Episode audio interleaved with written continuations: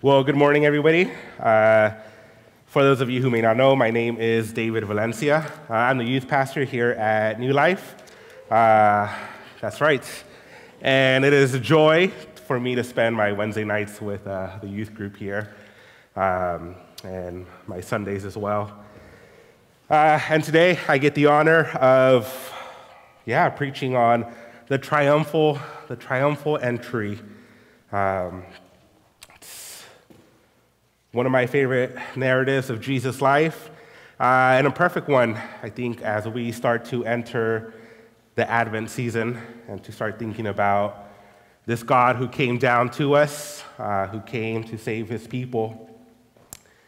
Uh, and so, as we start, you know, any, we, if you're a reader or a big fan of movies, of storytelling, you know that any good storyline will usually rely on tropes, archetypes, motifs, themes, etc., in order to help you, uh, in order to help keep the storyline moving, and so that the audience may quickly tap into the idea of who's playing what role, uh, who's doing what.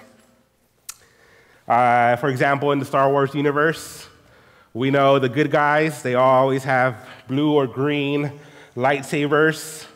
Uh, their blasters are similar colors. The bad guys come with red, and you can show Star Wars to somebody who's never seen it, and immediately they'll pick up all right, here's the good guys, here's the bad guys.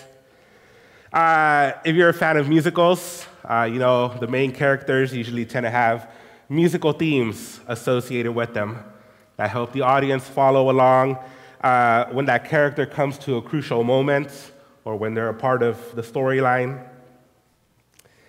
And so in today's passage, we're going to be looking at how Jesus masterfully uses an Old Testament prophecy in order to give the people one more sign of his true identity. And in his triumphant entry into Jerusalem, we see a picture of Jesus as the one who saves his people, not as a political victor, but as a humble king who is worthy of all praise and honor. And so, over the past few weeks, we've been seeing uh, the buildup to Jerusalem. If the Gospel of Matthew were a soap opera, uh, this is, you know, where you get all the commercial trailers trying to hype you up of what's coming next. You know, in just a few weeks, Jesus will enter Jerusalem. What will await him there? And you know you tune in every week and see what's happening. And so we've seen Jesus set his face toward Jerusalem. Uh, we've seen him uh, foretell his death for the third time. It's a reminder that God is sovereign over the story, that nothing that is about to happen will catch Jesus off guard. We've seen the mother of James and John asks for them to be exalted when the kingdom is inaugurated, showing us that this picture, this anticipation of Jesus' kingdom is growing higher and higher. Last week, we saw him heal two blind men in one of his final stops before Jerusalem, showing us Jesus as one who has mercy, even as he faces his own death shortly. And so now Jesus stands at the entrance to Jerusalem. He is about to enter the city of David to begin his final showdown against the powers of darkness. And so, chapter 21 works as a hinge in Matthew's story. The earthly ministry of Jesus is coming to, uh, to an end. The second that Jesus walks through those gates, he will begin his final confrontation with the Pharisees. Things will continue to escalate, and the only way out of Jerusalem will be through traveling the path of the cross. And so, to highlight the importance of this moment of what's about to happen, Jesus is going to pull out all the stops in his entrance. He's going to make sure that this entrance will be remembered by all who see him. So Matthew says uh, they drew near to Jerusalem and came to uh, Bethphage. I'm probably saying that wrong. To the Mount of Olives. So the crowds are coming from all over the place in order to celebrate the Passover feast at Jerusalem. Jesus and his disciples are coming with the band from Galilee. And they get closer, and Jesus has special instructions for his disciples.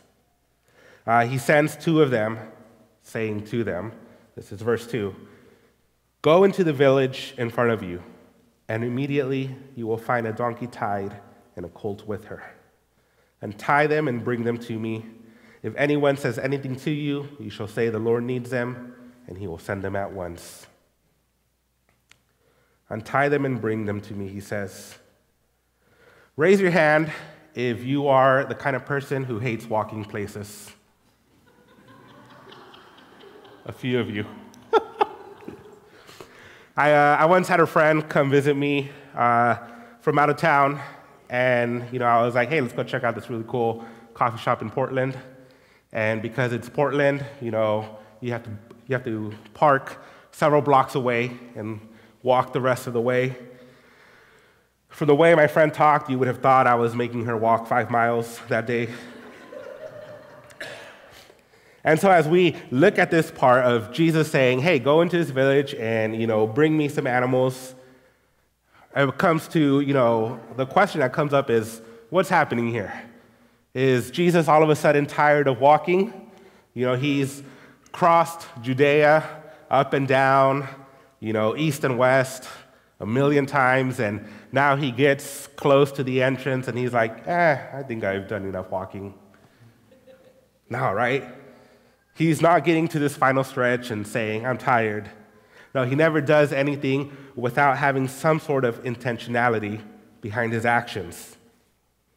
And so, luckily for us, Matthew explains what is happening right away.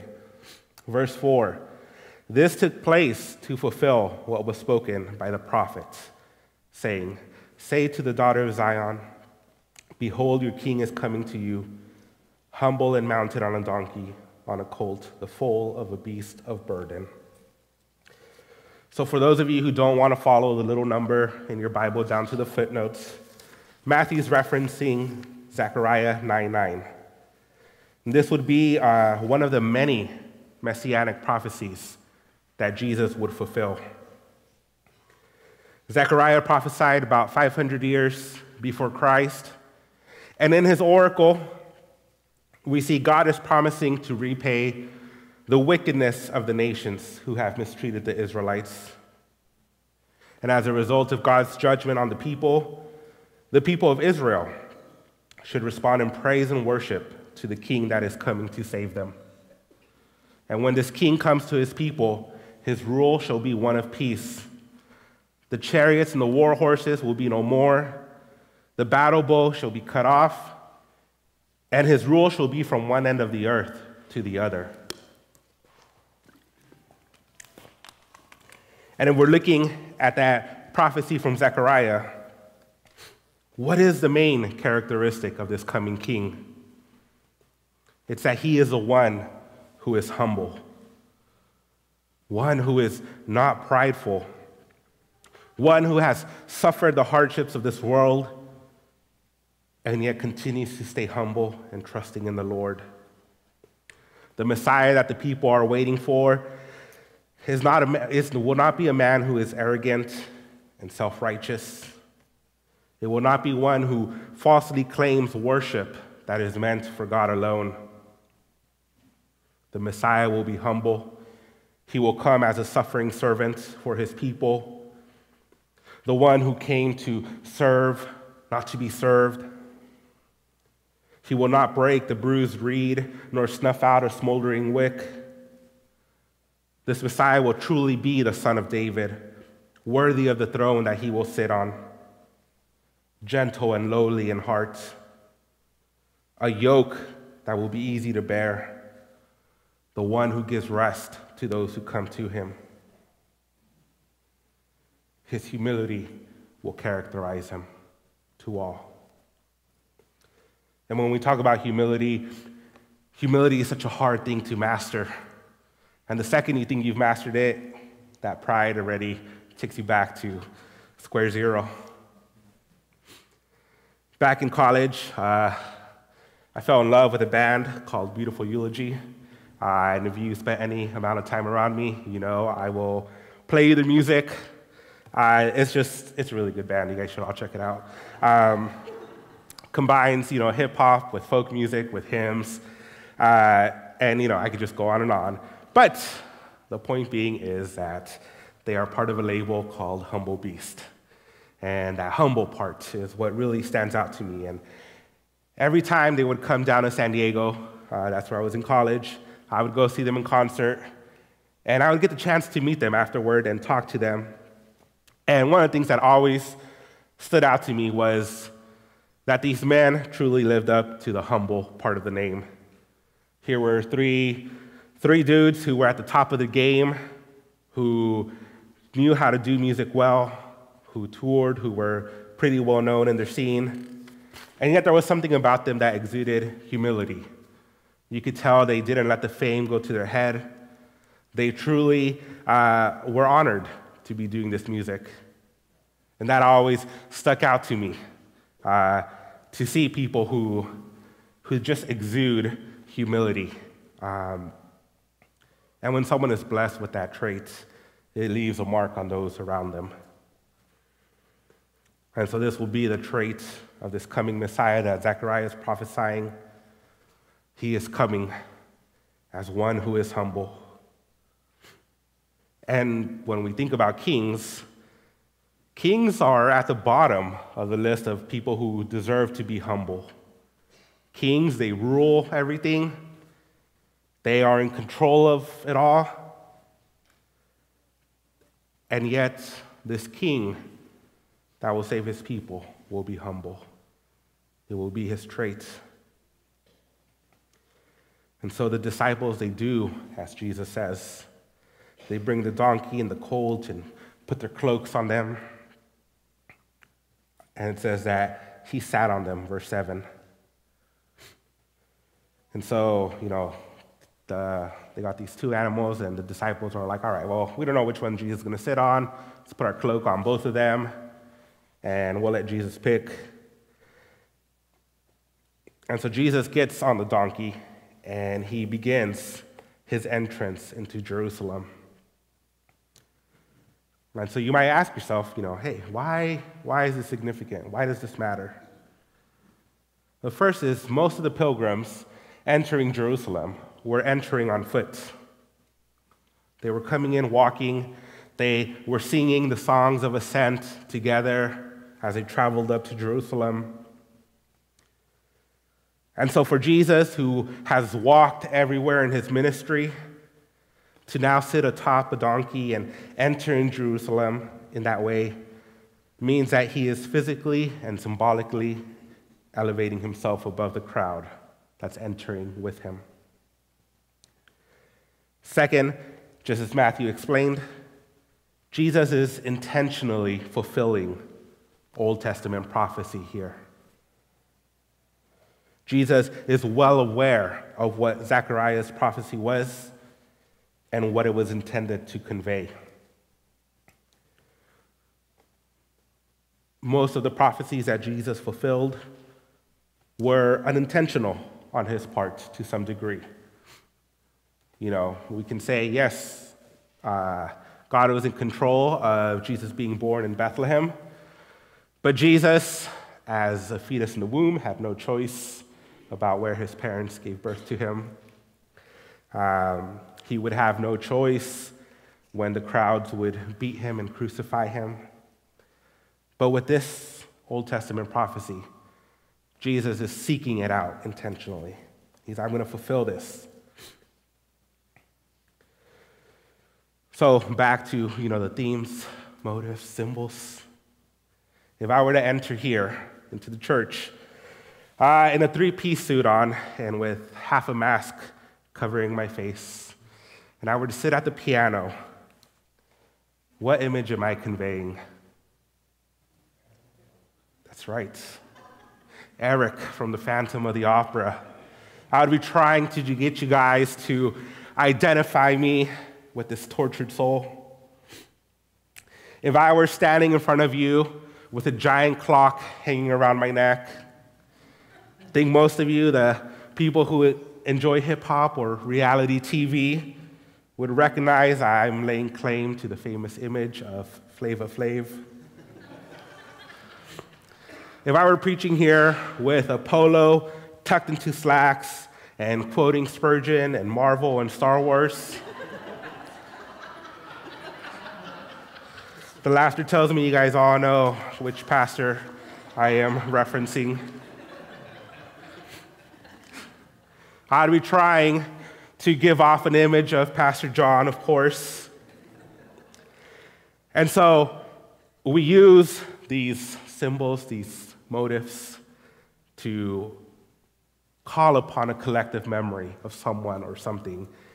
And so, in the same way, Jesus, as he enters Jerusalem, the city of David, upon a donkey, is calling upon the collective memory of Israel to remember the prophecy of Zechariah for the Messiah who is to come. Jesus is saying, Look, look at this prophecy.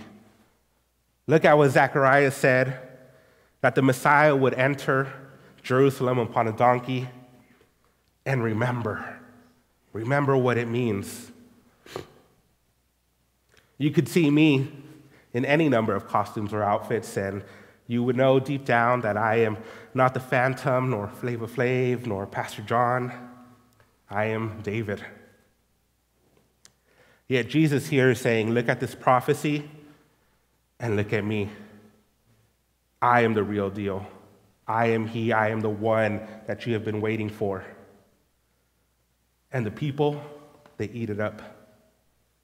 It says they spread their cloaks on the road uh, as he goes, and others cut branches from the tree and spread them on the road. And so this is what are they doing? And there's precedent for this in the Bible. 2 Kings 9:13 says when Jehu is anointed to be the next king of Israel, the response of those that are with him is to lay their cloaks before him. They blow the trumpets and they declare, Jehu is king. And so, what the people are doing with Jesus is reminiscent of this story. They are recognizing his kingship and they are putting the cloaks and branches before him on the road. The messianic expectations that sprouted at Passover are bursting into full force here. And no doubt there are also those who would recall Jacob's prophecy over Judah in Genesis. Genesis 49:10, the scepter shall not depart from Judah, nor the ruler's staff from between his feet until tribute comes to him, and to him shall be the obedience of the people. Binding his foal to the vine and his donkey's colt to the choice vine, he has washed his garment in wine and his vesture in the blood of grapes. The Messiah to come would be the lion of the tribe of Judah that had long been expected, the son of David to sit on the throne. And so now here we have Jesus who can lay claim to lineage from David who is of the tribe of Judah, entering the royal city on a donkey in fulfillment of prophecy. Here is the long awaited king. And so the crowd who is entering with him is most likely made up of other Galileans who have made the journey from the north down to the south. They've been firsthand witnesses of the ministry of Jesus up there, and they burst forth in praise. Matthew tells us that they're shouting, Hosanna to the Son of David. Blessed is he who comes in the name of the Lord. Hosanna in the highest. Hosanna is a word that means save us, we pray. So, what they're saying is, save us, we pray to the Son of David. Save us, we pray in the highest. And they sing those praises. And what is the reply of Jesus? Up to this point, Jesus has been careful to keep his identity secret.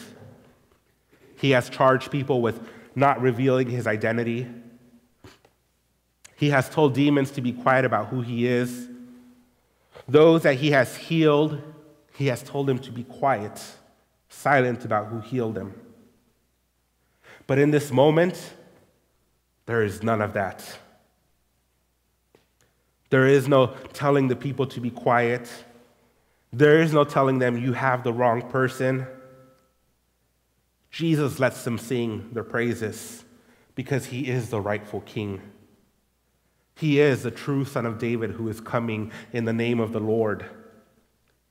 He is the Messiah that the people of Israel have been waiting for, the Prince of Peace that will usher in the eternal rule of God, the one who is gentle and lonely and will bring rest to his people. This is not the time for the identity of Jesus to be kept a secret. No, Jesus wants his people to know that he indeed is this king coming on a donkey, the humble one who will bring peace to his people.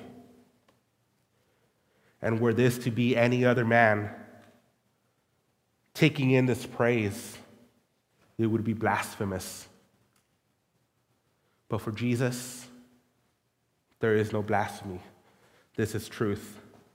He can receive the praises of the, of the people because he truly is the king the long awaited fulfillment of the messianic prophecies.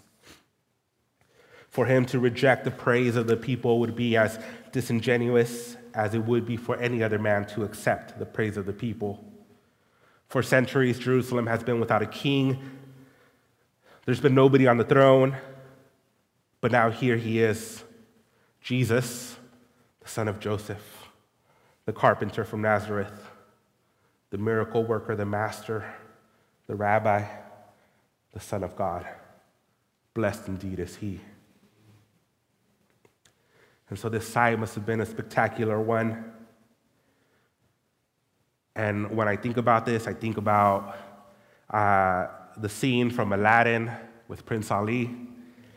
And, you know, I really enjoy the live action one. And I know a lot of people have their opinions, and we can talk about that. But that Prince Ali scene, you know, if you don't know what I'm talking about, the genie has transformed Aladdin into a, you know, he's a common peasant, into a prince worthy of the attention of a princess. And it is an extravagant musical number. Uh, in case you didn't know, I really enjoy musicals. Uh, but the wealth of Prince Ali is put on display. Dancers and soldiers fill the street to display his might and power exotic animals run galore. You know, they say he's fought a hundred bad guys with swords. It's Prince Ali. Look at him in his extravagance, his wealth, and his power. And I think that's just a shadow of what this scene must have looked like here. Because Jesus isn't displaying any wealth, he's not showing off his possessions. But verse 10 says, When he entered Jerusalem, the whole city was stirred up. The city was shaken. The crowd is entering, surrounding Jesus on a donkey. And they are praising him and proclaiming his greatness and his kingship. The sounds of the people are reaching everywhere in Jerusalem. The city is stirred up.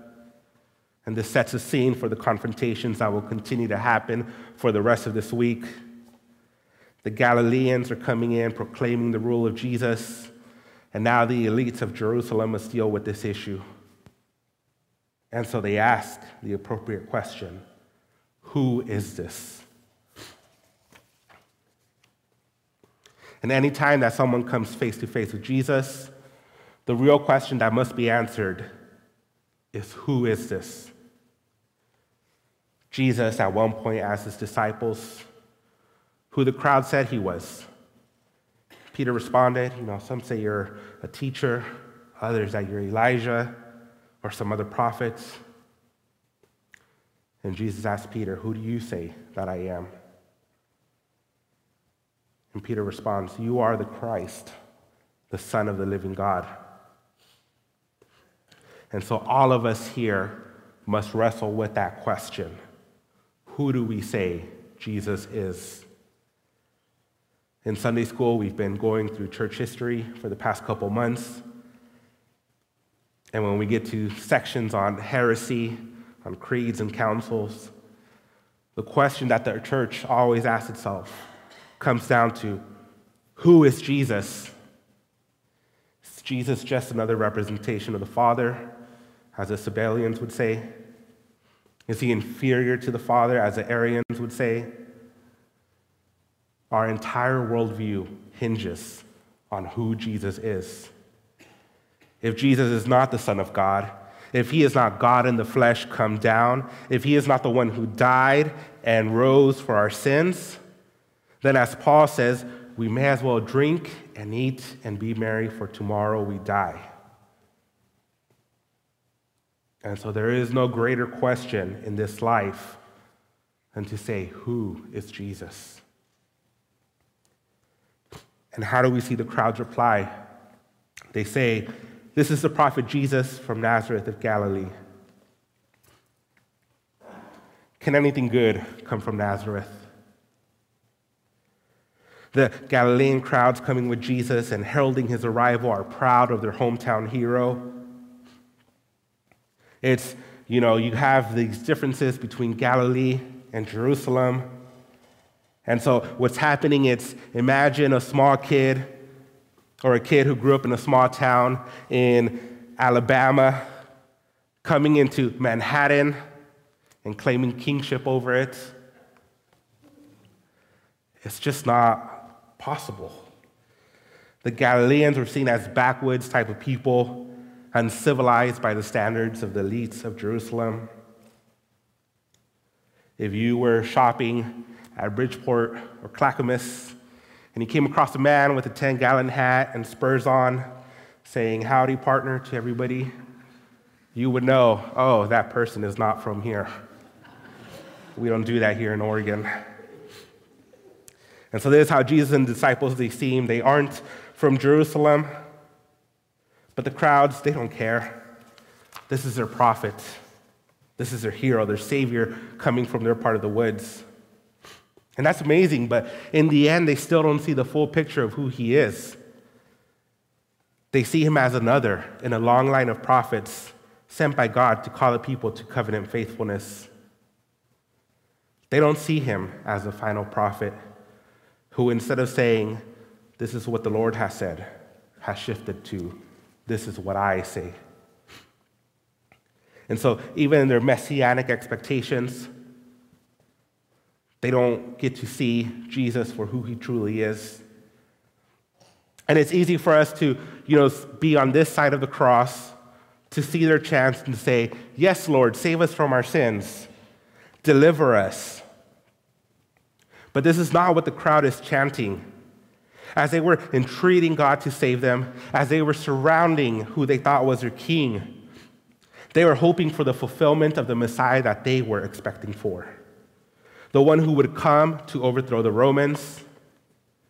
Blessed is he who comes in the name of the Lord, for it means that we will soon have relief from our political oppression.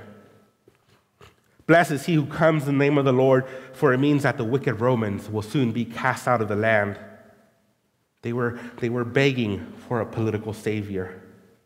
In Jesus, they saw an expectation of the one who would raise up an army and drive the Romans out of Jerusalem. They were ready to lay their lives down for the Son of David, who would lead them in victory, who would reestablish the throne of David who would bring about the peace that was had in the time of Solomon. Had Jesus said the word, no doubt they would have all taken up arms in that moment against the Romans. But this was not the type of Messiah that awaited them. Jesus was not here to free them from political oppression. He was not here to lead a revolution against the Roman forces, though the people were ready to lay their lives down for him. It would be Jesus who would soon lay his life down for them. And how many of us today are in a similar space? We're waiting for a Messiah to come, free us from political oppression. We look at the state of the world or the culture around us, and we say, Yes, Jesus, save us from the evil Democrats, or save us from the evil Republicans. And in doing so, we tend to fall into the same pit that this crowd did I grew up in a working class immigrant home. Very quickly, my eyes were open to seeing the injustices of this world as I looked around me. And in seeking answers, I found comfort in the writings of political saviors. Because when I was younger, I was presented with a Christianity that had little to do with this world. And in college, it felt easy to dive down that worldview. But praise be to God for faithful Christians who showed me how Jesus gives us a holistic view of salvation. He is not here to save us from political systems. He is here to save us from something deeper within ourselves, our sins. Because at its core, injustice, oppression comes from our sinful natures. And many of us want to place our hope in a political Messiah. We're hoping for a Jesus who will drive out the Romans of our time, whether that looks like driving out xenophobic Republicans from office or progressive Democrats from office. But as we look at Scripture, we know that if we place our faith in a Jesus who is 100% with us at the ballot office, we're going to be severely disappointed. Jesus did not come to overthrow the Romans, he came for something far greater. The same empire who would soon give Jesus death penalty would endure for another 500 years after that. But Jesus' kingdom is not of this world.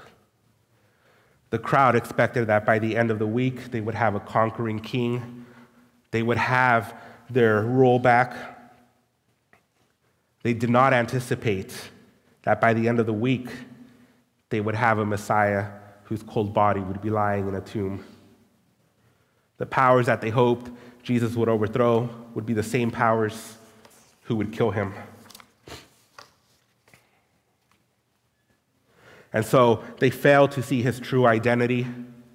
They say, oh, this is the prophet Jesus from Nazareth. And so and there's so many other ways that we can often fail to see who Jesus truly is. We hear all the time Jesus was a good teacher, and so we should strive to follow his teaching. Jesus was a poor brown man who fought against the government, and so we should do the same. Jesus was an anarchist, Jesus was a socialist. The list goes on and on. We all want to pigeonhole Jesus into a box that he is too small for. This Jesus that was entering the gates of Jerusalem was not just any other prophet, he was the fulfillment of the messianic expectations. The son of David who had his eyes on the throne. Jesus is not just another teacher, he is just not another philosopher. He would come to be the ultimate prophet, priest, and king. Jesus entered the city of Jerusalem not just as another wannabe Messiah who would be dead by the end of the week, but he entered as a rightful king. He entered as a lion of the tribe of Judah, the one who knew that he would sit on the throne of David forever. Jesus is king, and that is something that we cannot fail to grasp. Jesus is king. He did not reject the hosannas and the praise of the people because he knew that this worship rightfully belonged to him. Jesus intentionally sought to fulfill the prophecy because he alone knew that he would fulfill it. And here in the United States, we have a hard time grasping what a king truly is. We have presidents who have their cabinets who tell them what to do or not do. We have checks and balances with the judicial and legislative offices.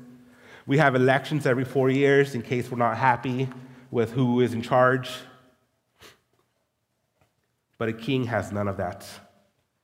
A king may have his advisors, but ultimately the final word is his. There are no checks and balances for his rule. There are no elections, for the right to govern has been given to the king since birth. And so, this is who Jesus is. He is not someone who is held in check by other powers. He's not seeking the counsel of us. He is the king of the universe. He is the son of David. He, there is no one who can challenge his throne, no one who will ever take it away from him. The throne belongs to him by divine right. Has there ever been anyone who is able to fulfill over 300 prophecies from the Old Testament like he did? Has there been another who has lived the perfect life and laid it down for his people? Has there been anybody else who can claim to be equal to the Father? Only Jesus fulfills that role. Only Jesus lays claim to the throne of David. And so here we come to this good news, bad news part of the sermon. Because if you're here and you're not a believer, the bad news for you is Jesus is king over everything. Slowly but surely, his kingdom is expanding to every corner of the earth. Inch by inch, minute by minute, rebels are surrendering to Jesus. They are acknowledging his presence in their lives and surrendering to it. And there will come a time when King Jesus decides enough is enough, and he will return to claim every single inch of reality as his. And on that day, if you're still fighting against the king, you will be destroyed. There will be no prisoners of war that day. Jesus demands complete surrender. But here's the good news Jesus' arms are open to all who would surrender. King Jesus will accept the surrender of all rebels and welcome them as subjects of his kingdom. Our punishment has been borne already. Jesus endured the wrath of the Father on the cross for all who would place their trust in him. And the moment you surrender, there is no probation, there is no prison time for you. Upon waving that white flag and surrendering to Jesus, you immediately become a citizen of this kingdom, a child of the Most High with full benefits. So the gospel is good news to all who may be weary with the burdens of this world. Come before the humble King and surrender your life to him. He is ready to welcome all who will come. But we cannot confuse the mission of this great King or misunderstand him. His mission is not to fix the political systems of the world, it's not to offer great moral teaching. His mission is to offer salvation to this world from their sins. Today we shout out, Hosanna, blessed is he who comes in the name of the Lord. Save us, O Lord, from our sins. Blessed is he who comes from above in order to redeem us, to redeem his people. What greater gift could we receive from a king? There's coming a day when Jesus will return in all of his kingly glory so that all the nations will see him. And on that day, every knee shall bow and every tongue shall confess that Jesus is Lord. I'm going to go quickly to, as I wrap up, Revelation 19, which shows us this king who is coming. It says, Revelation 19 11, John's vision. It says, Then I saw heaven, op- uh, then I saw heaven opened and behold, a white horse. The one sitting on it is called Faithful and True, and in righteousness he judges and makes war. His eyes are like a flame of fire, and on his head are many diadems. And he has a name written that no one knows but himself. He is clothed in a robe dipped in blood, and the name by which he is called is the Word of God. And the armies of heaven, arrayed in fine linen, white and pure, were following him on white horses. From his mouth comes a sharp sword with which to strike down the nations, and he will rule them with a rod of iron. He will tread the winepress of the fury of the wrath of God the Almighty. On his robe and on his thigh, he has a name written King of Kings and Lord of Lords. This is the humble king who entered into Jerusalem. By the end of this week, this humble king, there would be a grotesque parody being played out in the court of Pilate. This king would be beaten, he would be mocked, he would be given a scarlet robe, his crown would be made of thorns as the crowds and the soldiers jeered and mocked, that, mocked him. This king that came so humbly will return as a conquering lion. The last the world saw of him was a failed king, a failed Messiah. But we see that's not the end of the story. Jesus will return once more in his full splendor. And on that day, the world shall see him as the true king that he really is. He was a humble king who laid his life down for his people, who is slowly reclaiming the universe for his Father. And so today we have the blessing of being able to proclaim this great king, this humble king who gave his life up for us. And we proclaim that name over and over again until he returns again. And until that day comes, let us continue to praise his name to a world that needs to understand him for who he truly is. More than just a prophet, Jesus is king. And because he is king, he is worthy of our praise, our glory, our honor. And so we cry out, Maranatha, come quickly, Lord Jesus. Let us pray. Father, we give thanks for your word. We give thanks for your son who came down as a humble king, not one who came seeking to be served by others, but who would serve and who would give us the ultimate gift in the laying down of his life for us, for a people who wanted nothing to do with him. Lord, we give thanks that King Jesus rules even now. And even as we look at a world that is broken, that is full of darkness, we can trust that his rule is still there. We are grateful that we have been accepted into your kingdom. We willingly bow our knees before this great king. And Lord, I just pray that we may continue to go out as ambassadors of this king, that we may call others to repentance, that we may invite them into the glories of this kingdom.